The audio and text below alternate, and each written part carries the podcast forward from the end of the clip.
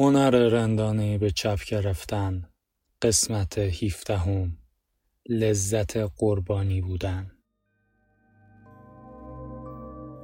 باور اشتباه مسئولیت یا تقصیر به مردم این اجازه رو میده که مسئولیت حل مشکلاتشون رو به گردن دیگران بندازن.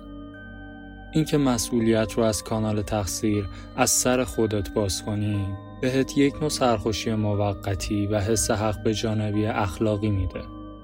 متاسفانه یکی از اثرات جانبی اینترنت و رسانه های اجتماعی اینه که این روزها انداختن بار مسئولیت روی شونه آدم ها یا گروه های دیگه آسون تر از هر زمانی شده. در واقع این بازی تقصیر این هاست و شرم بر اونها باد یا خدا لعنتشون کنه خیلی پرطرفدار شده. حتی تو بعضی از جوامع اینترنتی هم به عنوان رفتاری باحال شناخته میشه. منتشر کردن ناعدالتی یا تو فضای عمومی بیشتر از هر نوع رویداد دیگه تو رسانه های اجتماعی باعث تهیج عاطفی آدم ها و جلب توجهشون میشه و برای کسایی که همیشه حس می‌کنن قربانی هستن پاداشهایی مثل حجم قابل توجهی از توجه و همدردی به مقام میاره لذت قربانی بودن رو میشه این روزها. هم تو جناح راست دید و هم تو جناح چپ. هم بین فقرا و هم بین پولدارا. در واقع شاید این برای اولین بار تو تاریخ بشر باشه که همزمان همه گروه های جمعیت شناختی احساس می‌کنن که یه جورایی به طرزی ناعادلانه قربانی هستن و همشون سرمست سرخوشیهایی از جنس براشفتگی میشن که با این حس میاد. این روزها هر تقی به توقی بخوره یکی هست که بهش بر می‌خوره و حس می‌کنه که یه جورایی بهش ظلم شده و استحقاق این رو داره که براشفته بشه و مقدار مشخصی توجه دریافت کنه. محیط رسانه امروزی اینجور واکنش ها رو تشویق می‌کنه و اون رو تو دنیا تا ابد ثبت می‌کنه چون که خب برای رونق کسب و کارشون خوبه نویسنده و مفسر رسانه راین هالیدی به این قضیه میگه پرن براشفتگی.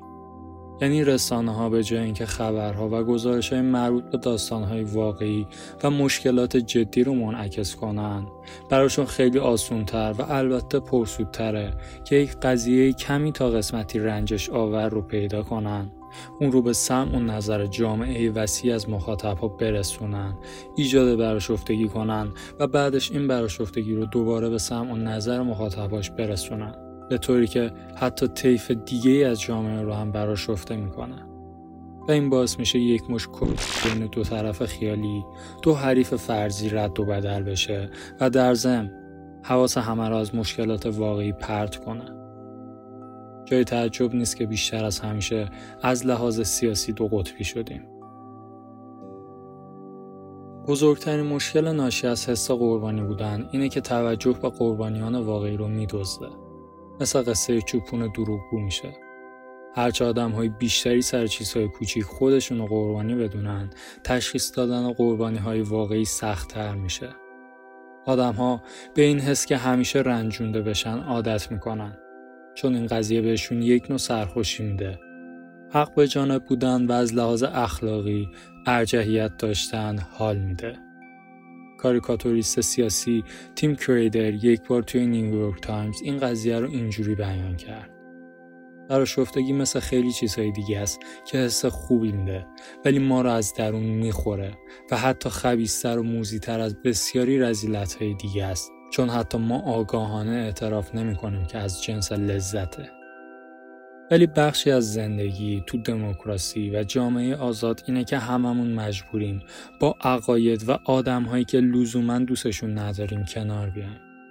این بهایی که برای این سیستم پرداخت می‌کنیم. شاید حتی با خودت بگی که خب هدف از دموکراسی همینه.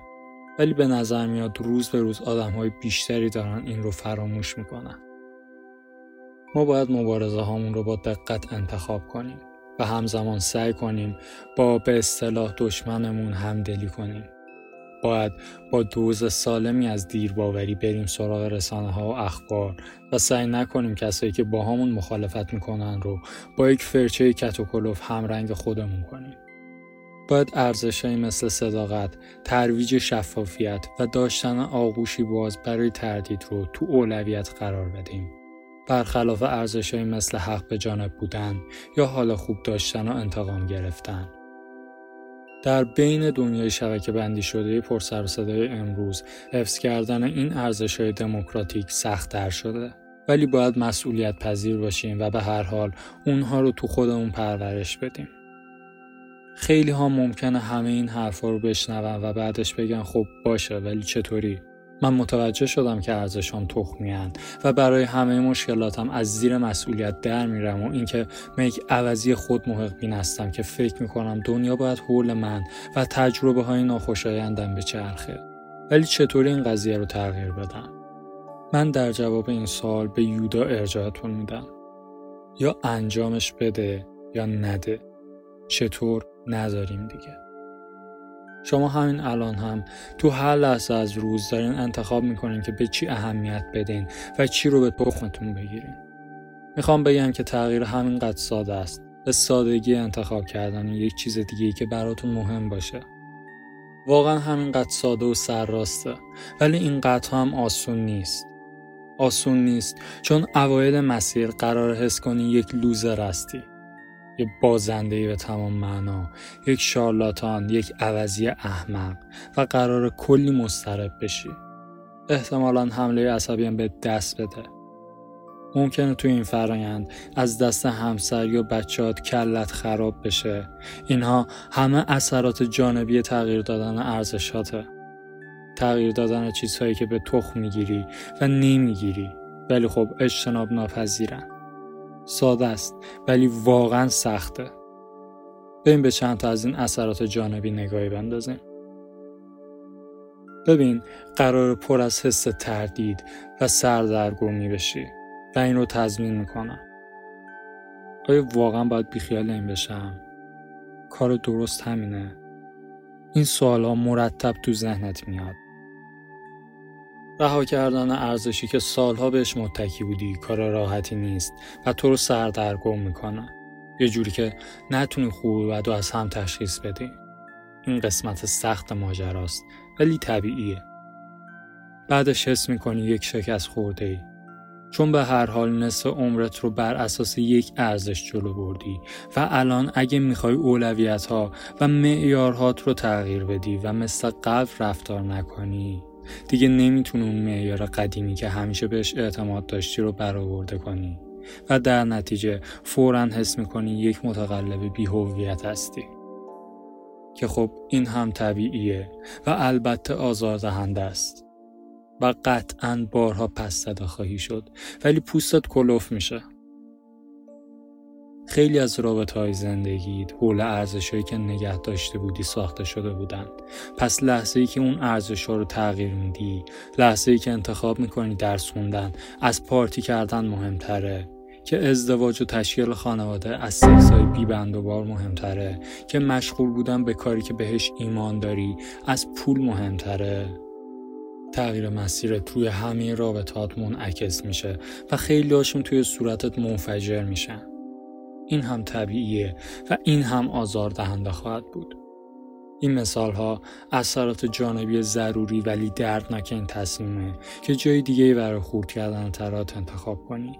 جایی که مهمتره و ارزش انرژی شما رو داشته باشه.